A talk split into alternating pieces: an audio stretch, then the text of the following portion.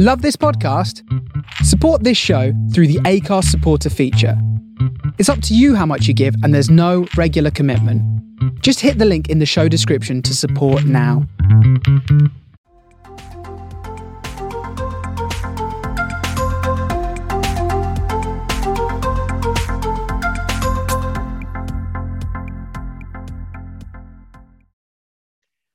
Hello and welcome to this podcast from Ideas for Leaders. I am Roddy Miller and I'm very excited to have with us today, today Hubert Joly.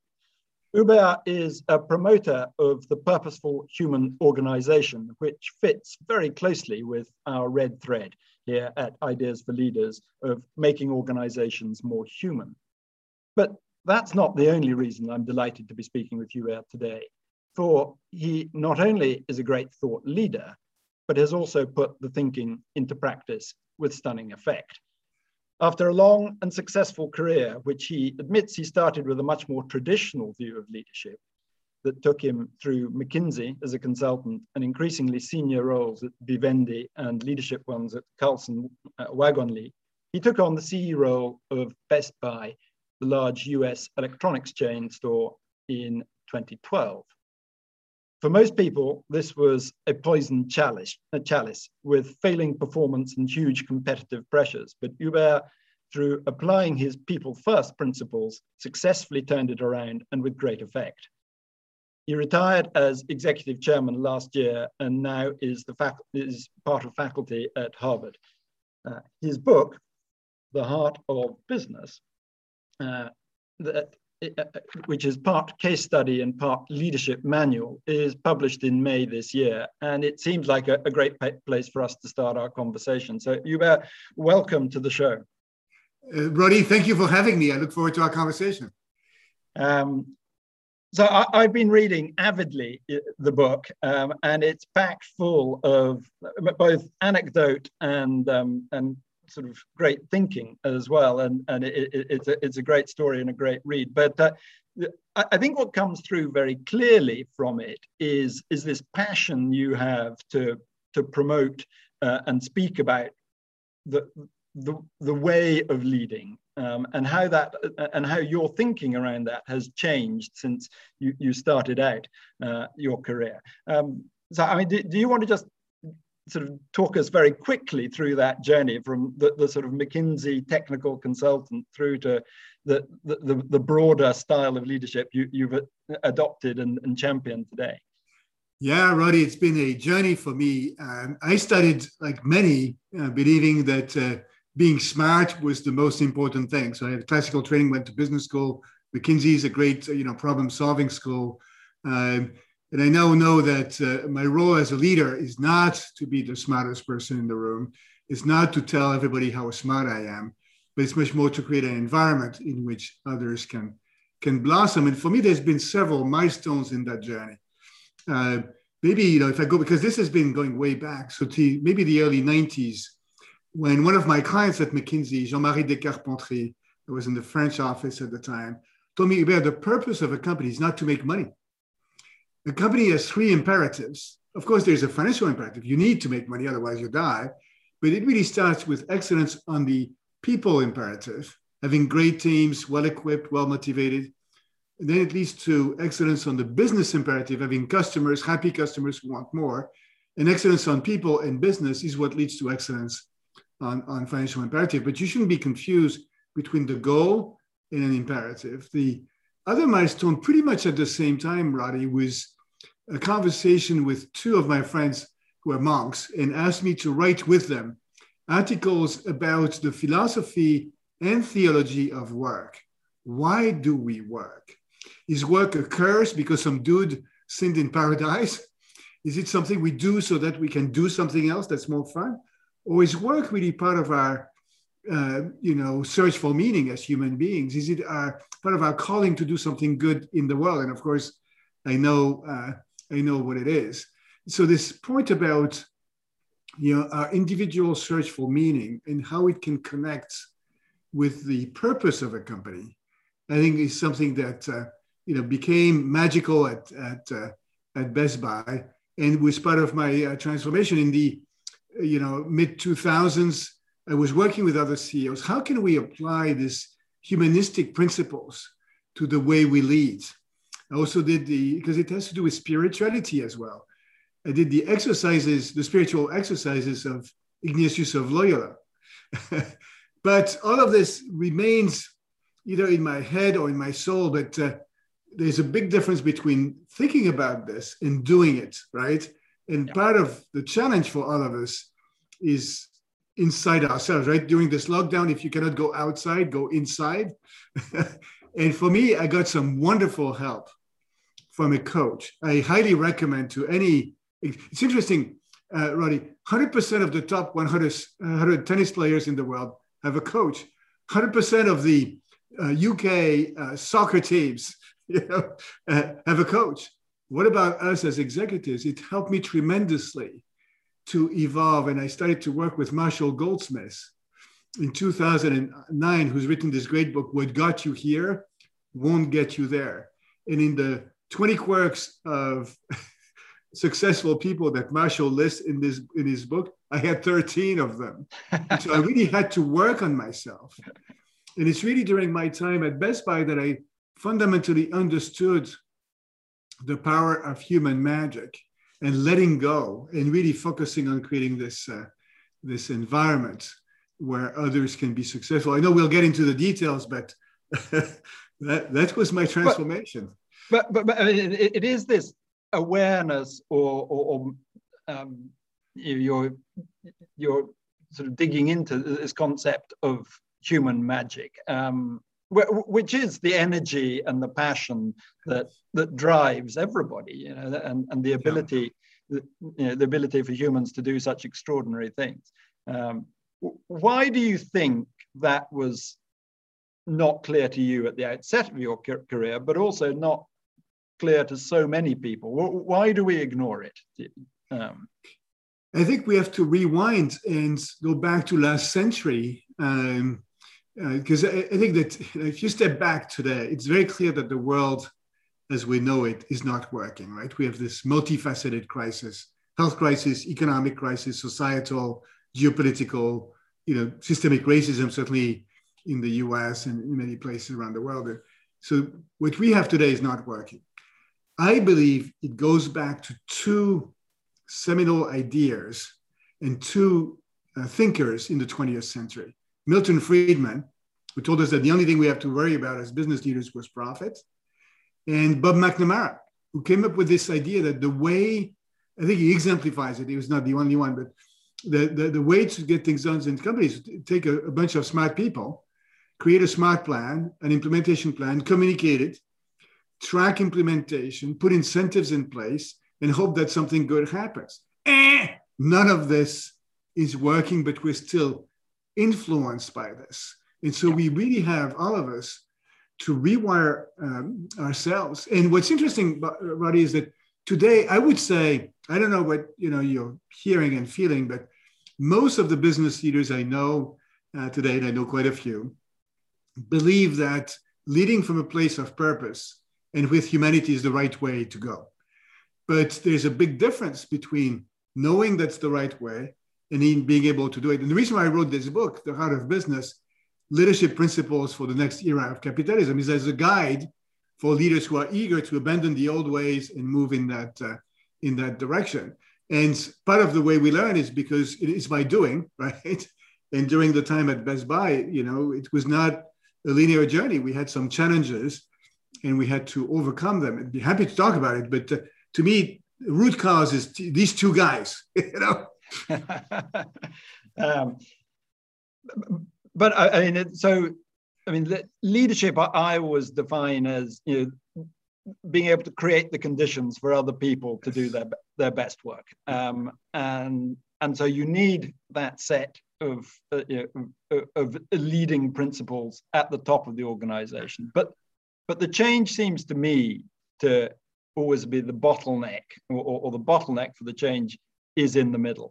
It's the it's the poor people, the middle managers who are you know, given instructions from on top, but then have to apply them with, with sort of some resistance uh, to the practicalities of that happening below.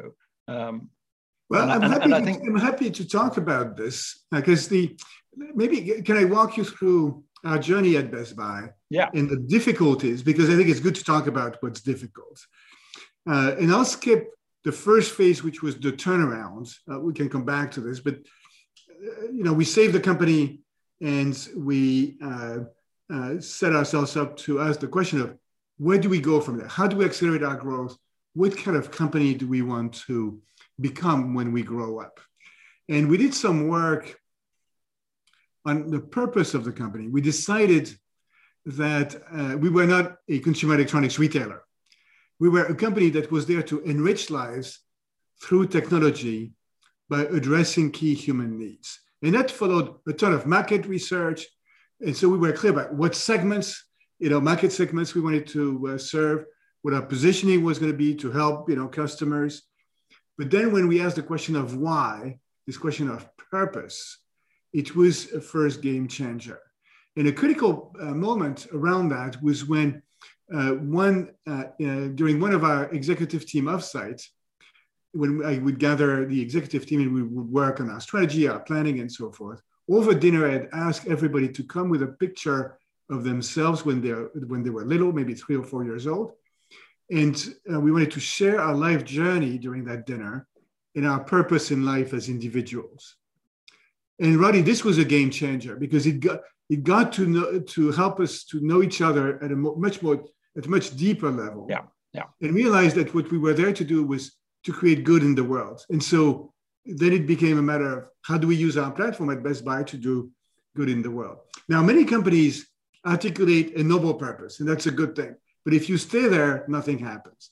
So the next step was make the purpose the cornerstone of the strategy. You have to come up with very specific, very concrete translation of their purpose into a strategy. So at Best Buy for us, for example, it was getting into the health space helping aging seniors, um, you know, stay in their home longer independently by place, placing, you know, sensors and under their bed, under their sofa, in the bathroom, the kitchen, um, fall detection, and with remote monitoring, you can detect, you know, a problem and then do an intervention.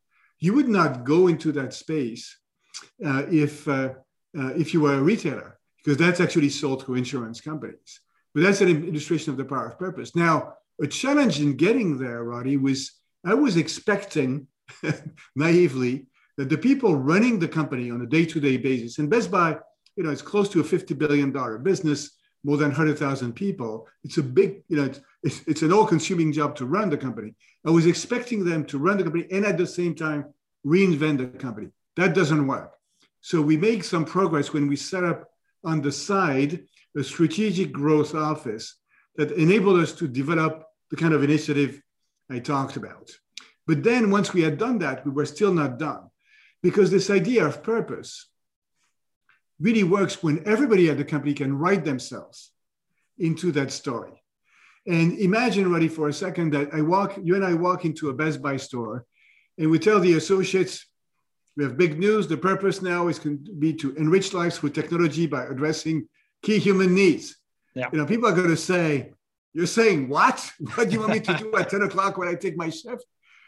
So uh, the the you know you talk about a challenge of middle management. I think it's it, the way I phrase it is that you, you need to, as leaders, you need to get to the point where you can make things palatable uh, for the frontliners. So the way we did it was instead of you know doing powerpoints and videos and so forth, we closed the stores one day and we did a training. And the training was about, uh, in small groups, and of course, I was in one of these trainings, uh, share with each other your life story. So I was paired with a young woman. She had been in an abusive relationship with an ex boyfriend. She had been homeless, and Best Buy for her was her home. All of a sudden, Roddy, I see her as a human being, not as an employee. And then, second exercise was um, share with each other, you know, the story of a, an inspiring friend in your life. Hopefully, everybody has one. For me, it's my older brother, Philip. He's a wonderful guy. And uh, describe what he does or what she does for you. Okay, very simple. What we're trying to do with each other and our customers is to treat each other as human beings and see each other as human beings and be an inspiring friend for each other. And so that changes everything. And the result of that is a story. Uh, one, so when I took over Best Buy, you know, the, the, the, quality of service had gone down. We were supposed to die and things were not good. Go, walking into a Best Buy store was not a great experience at the time. not terrible, but not great. Now, fast forward to 2018 or 2019, there's a woman who walks into one of our stores with her young child, maybe three or four years old.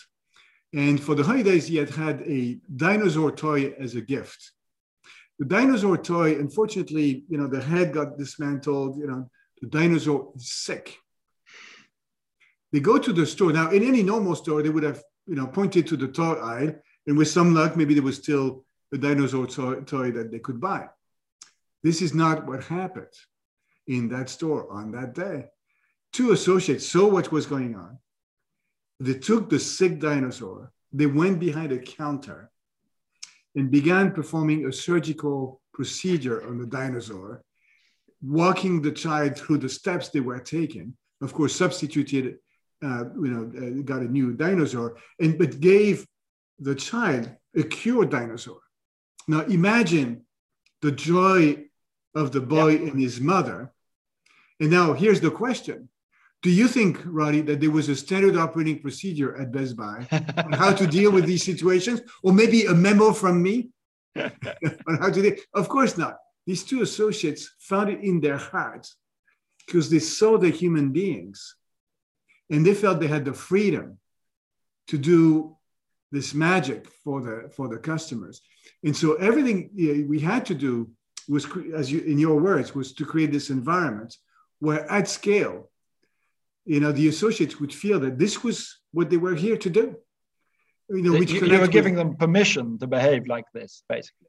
We were in a permission, and we were creating an environment where they could um, connect their individual purpose with the purpose of the company.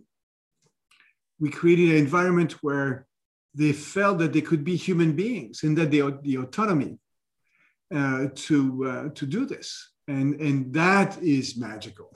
I tell you. I, I, mean, that story is magical in, itself, but um, and, and it was presumably magical for the child too. That this uh, Indeed. dinosaur came, came back to, to life in, in, in one happy, healthy part. But um, I mean, what are the biggest barriers that you encountered in trying to enable that so the first, the, to, to the, the, first barrier was the one of capacity. So that's why we created the strategic growth office. Sometimes there can be leadership barriers. So the most important decision we make as leaders is who we put in position of power. That is the single most important decision. And they also have learned and changed. In the old days, I would put a lot of emphasis on expertise and experience. So at the top of the house, I would look for the best e-commerce or supply chain uh, or marketing person. And expertise and experience is good and, and, and, and helpful. But over time, I, when I was recruiting or promoting, spending much more time on the person and the leader. So here's another story. When I that really struck me, when I was being recruited to become the CEO of Carlson Companies, the parent committee of Carlson Wagonlit Travel and Radisson and TGI Fridays. Marilyn Carlson Nelson, the daughter of the founder, during the interview asked me a question. She said, Hubert, tell me about your soul. Who asked this question? All right, because aren't leaders supposed to be, supposed to be mainly a brain?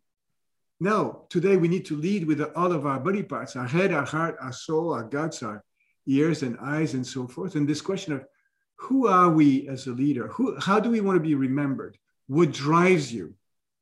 And I told the officers at Best Buy, look, uh, if you're here to serve yourself or your boss or me as the CEO of the company, I said, it's okay. It's okay. I don't have a problem with that, except you cannot work here. You, can be promoted to being a Best Buy customer, which is a very, ex- we'll take care of you, you know, but you just can't work here. Uh, and so looking for, and it starts, it starts with us, right? Change starts with us. What drives me? Why am I here? What good do I want to make in the world? And making sure that you populate and, and oftentimes you do have to do it top down, right? With the right type of, uh, of leaders. And then you, you translate it.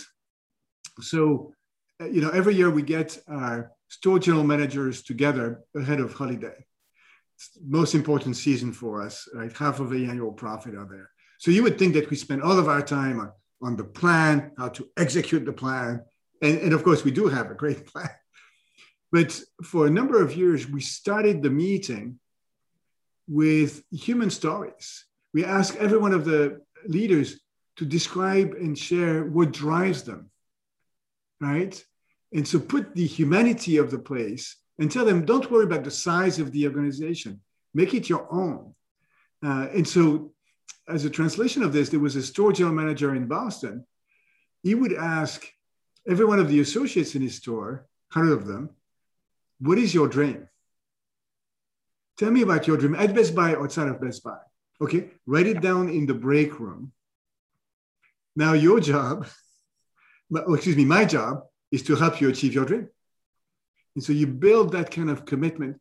And so it's that tr- leadership transformation that's the biggest leverage point. I, I, I, choose to talk about it in terms of opportunity rather than obstacle. But if you don't deal with it, then it's a big challenge because nothing sure. happens. You, you, can talk, talk, talk, but, but, nothing happens. But there must have been resistance, and I mean that was not what Best Buy was like before you, you took over, and you know that you know, and people are, are used to new managers coming in with their new ideas, and yeah, yeah, yeah, it's all just something going on up there, and um, you know, did they not go, you know, th- this too will pass, you know, uh, right. so, until they bought it. I mean, what, yeah. how long did it take for the change so it, to happen? It, it, was a journey, and so if we go back to the turnaround, so the time when we were going to die, you know, the, with hindsight, the team told me, "Oh, Hubert, you were so clear about the fact that we needed to change because you told us if we don't change, we die." So we said, "Okay, we're going to change." Now, um, how did the change happen at the beginning? Start with people. So first thing I did when it, my first week on the job, already was to was spent working in a store, so that I could listen to the frontliners, yeah. see what was going on, and so made notes of everything they were telling me or that I was seeing, and then we acted on it. So first thing was, yeah, we're going to listen to the frontliners who know what's going on. Second thing, starting with people, is you have to change to start at the top, right? Because I'm a, I'm a bit of a Maoist. Fish rot from the head. And so, in a turnaround, my approach to change management is to change management. And so, pretty quickly, we changed some of the key uh, senior leaders at the, uh, at, the, at the company. Then you need to have a clear philosophy. So, in a turnaround, everybody would say, cut, cut, cut, right? Close doors, uh, cut headcounts, as if people were the problem. No, no, people are the solution, they're the source. So we said in our turnaround, our first priority is going to be to grow the top line.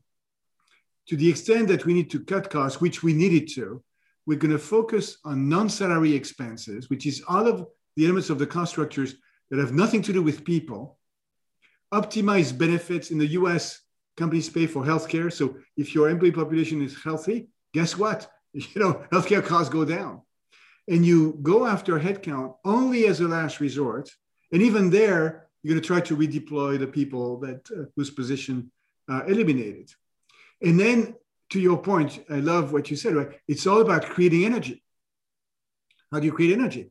Co-create the plan. It's not about coming up with the best plan. It's coming up with a plan that you know people will rally around.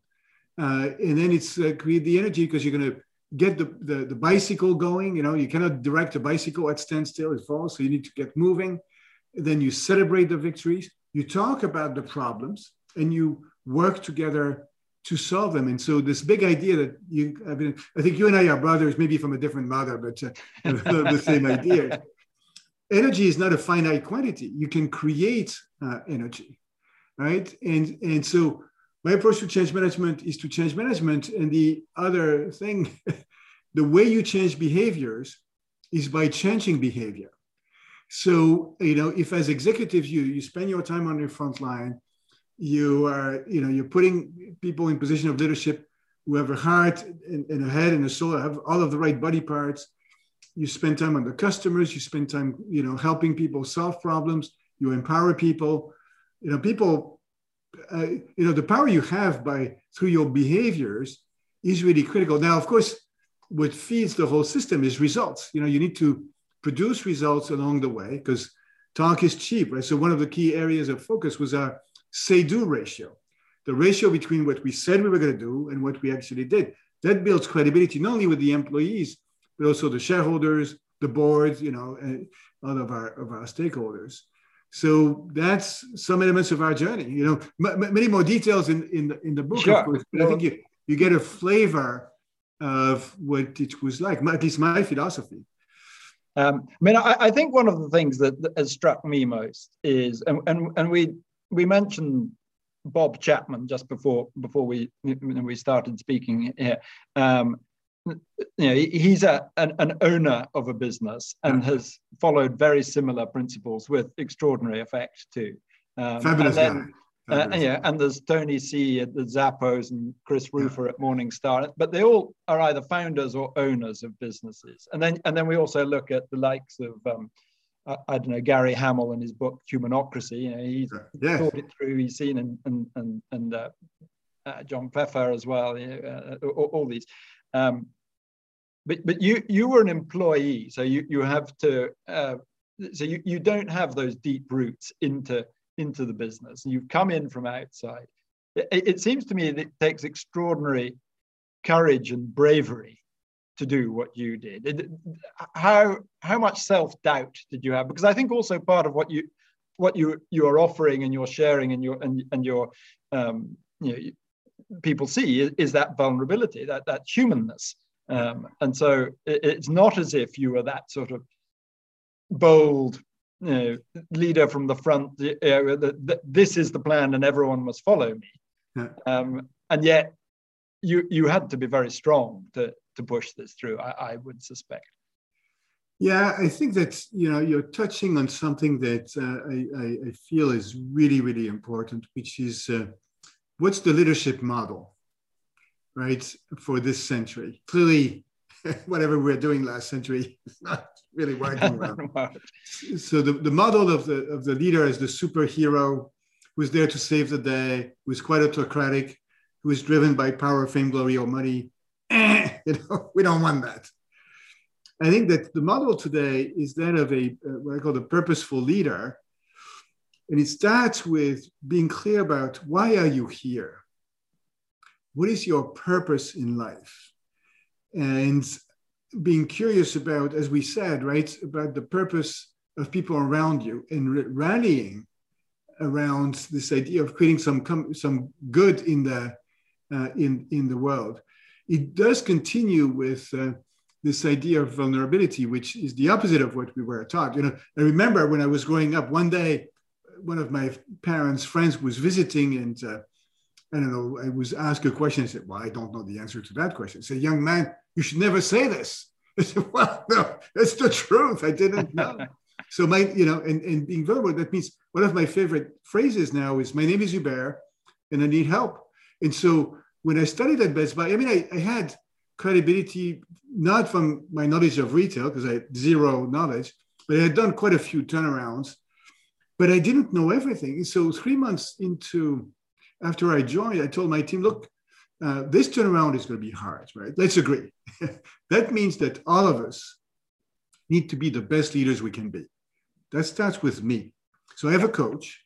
He's going to come in and he's going to ask you for feedback about what I'm doing, um, how, I'm doing things. And so I would appreciate it if you would be willing to spend time with him. You know, he gathered everything. I thanked then my team. I gathered them. Thank you for all of the wonderful feedback you've offered on the basis of that feedback, um, I've decided to uh, work on three things number one, number two, number three.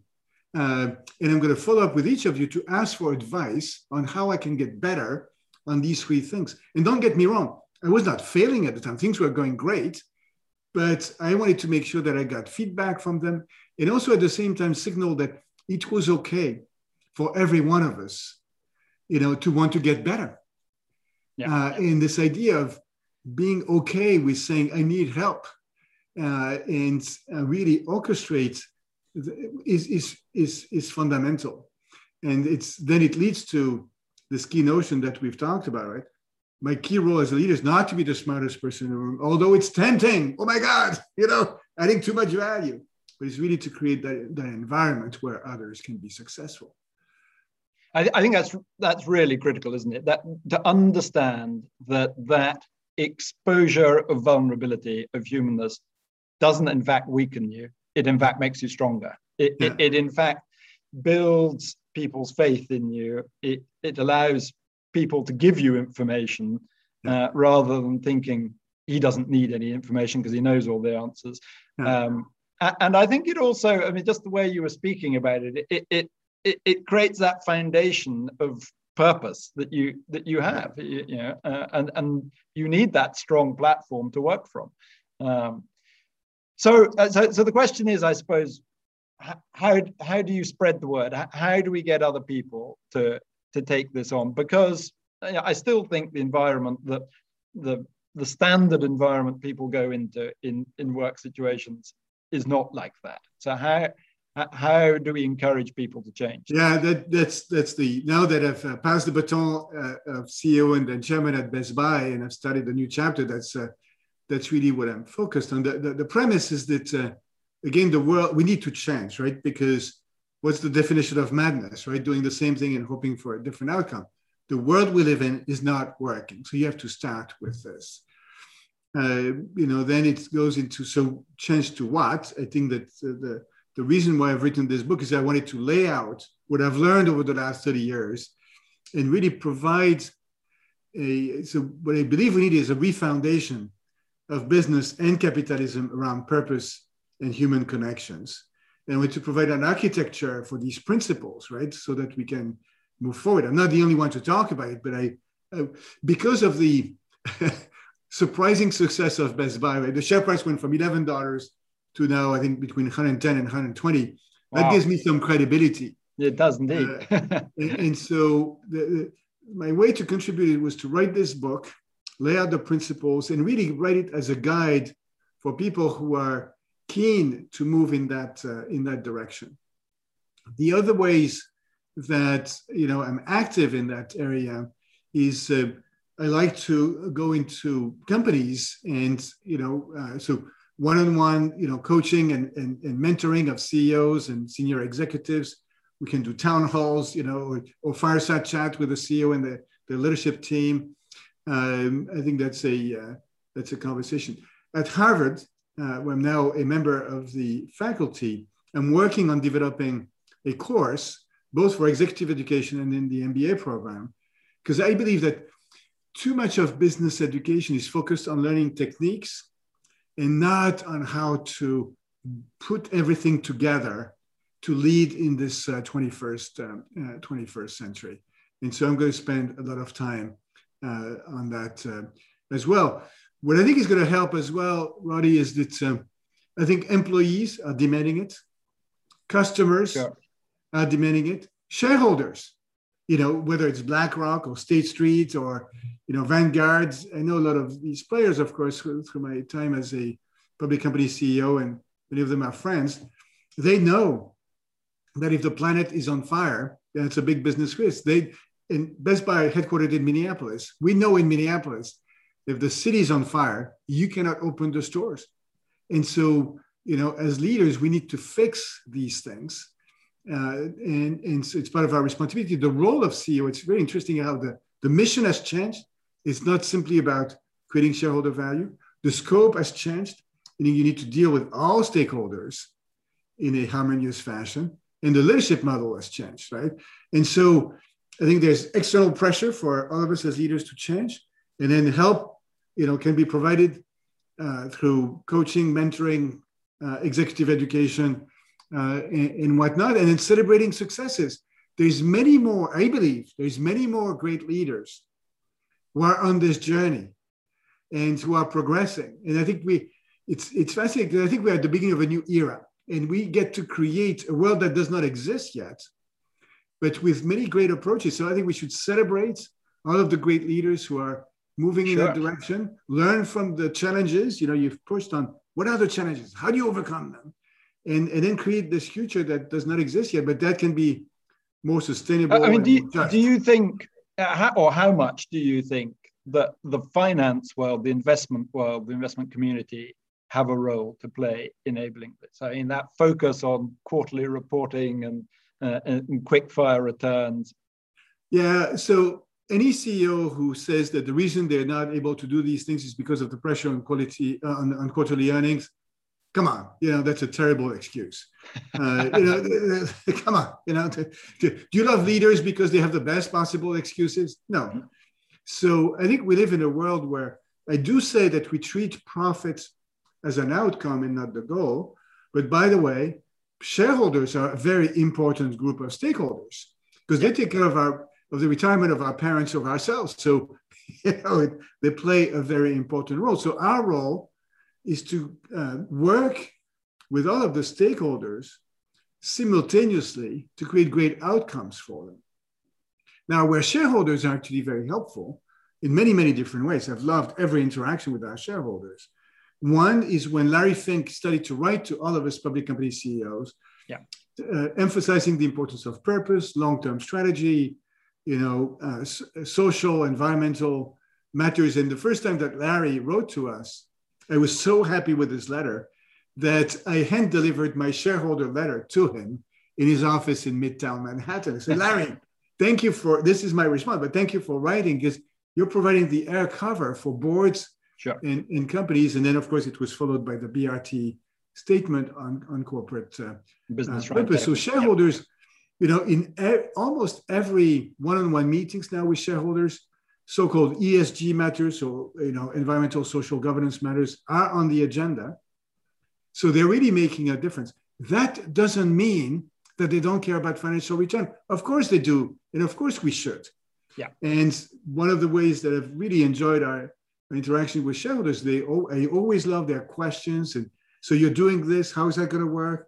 I, I, I thought their challenge was very helpful. You have to see them as customers. I never saw them as the enemy. Sometimes people like zero sum games. So if we do the right thing, we're not going to be profitable. That's crazy. You know, that doesn't make sense. We have to embrace the power of ends as opposed to the tyranny but, but you, you, you, were on an upward trajectory. So that. Oh, no. Oh, uh, Roddy. in 2012, there was zero buy recommendation on the stock. Right. And when we introduced our Renew Blue plan in November 2012, we focused on the five stakeholder groups. And I was very clear with them. Now, admittedly, when they heard my presentation, it was a big yawn because shareholders, you know, they're very smart. So words are cheap. They wanted Indeed. to see progress. And we kept them on the journey. We explained to them what we, what we were doing, why we were doing it. So the one of the chapters in the book is is about how to turn around a business without everybody hating it. Yeah. Because the, the principles you and I are talking about also apply when the going is tough, when things are really difficult. This idea of you know purpose and putting people first. We didn't spend a lot of time talking about the abstract purpose. We but we we studied with people and doing the right thing for customers, fixing what was broken, in really treating profit as an outcome. We, we've always tried to refrain from making any decision for the sole purpose of hitting earnings that quarter that would endanger the you know the, the our strategic progress. And you have to be disciplined around this. But if you, my experience, Roddy, if you are uh, if you build your credibility, and if you're transparent with your shareholders and say this is what we're doing, this is why we're doing this, we see the potential we see, and we'll keep you on the journey.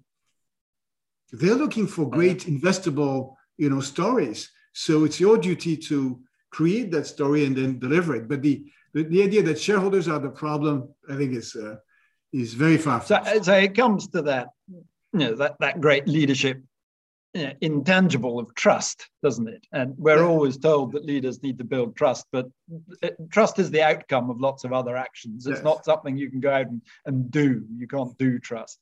Trust, um, yeah, trust me. I'll see you in five years. And yeah, it doesn't work. that's not going to get you very far. Um, but um, but by doing, but it's that say do um, yes. equation again, isn't it? Yeah. Um, yeah. Uh, fascinating, fascinating. Well, it's really exciting. I mean, I, I, I mean, I, I take it from your demeanor, you're, you're quite hopeful about, um, about how things will change. Well, I think it's it's a matter of, uh, yes, of course, staying with it. But I think there's, there's a greater, greater, an increasing realization that we have a burning platform. I mean, you would need to be blind, you know, to not see that there's a burning platform. I think the level of conviction, so there's understanding, there's conviction. Uh, when I talk to my peers, you know, leading uh, large companies, they they know uh, there's a great, you know, growing desire, um, and we have to stay with it. So, you know, as an example, I think following the murder of George Floyd, the issue of you know systemic racism and, and how important it is for business to address it has really rose, uh, rose to the risen to the top. Um, and now I'm impressed by how many business leaders understand both in their head but also in their heart uh, and their guts that we need to change. We need to work on endings. And so uh, people are setting goals, public goals. Boards are uh, holding management accountable in the business world, do we know how to solve business problems? And for me, ending systemic racism is a business problem. Of course we do. But then we have to stay with it and keep working it. And I believe that if we stay with it, this generation has the ability to, if not solve systemic racism, make it really much smaller so that it's much less of an issue. Uh, but as everything in life, we have to stay with it. Um, and it is really interesting that you know, that that ecosystem, the, the, way that everything is is interconnected, uh, and if you if you start making things better in one place, it can you know the virtuous circle can can work. Uh, this is such an important point. So uh, uh I'm speaking from New York City. So uh, a, a, few years ago, uh, there was a Declaration of Independence.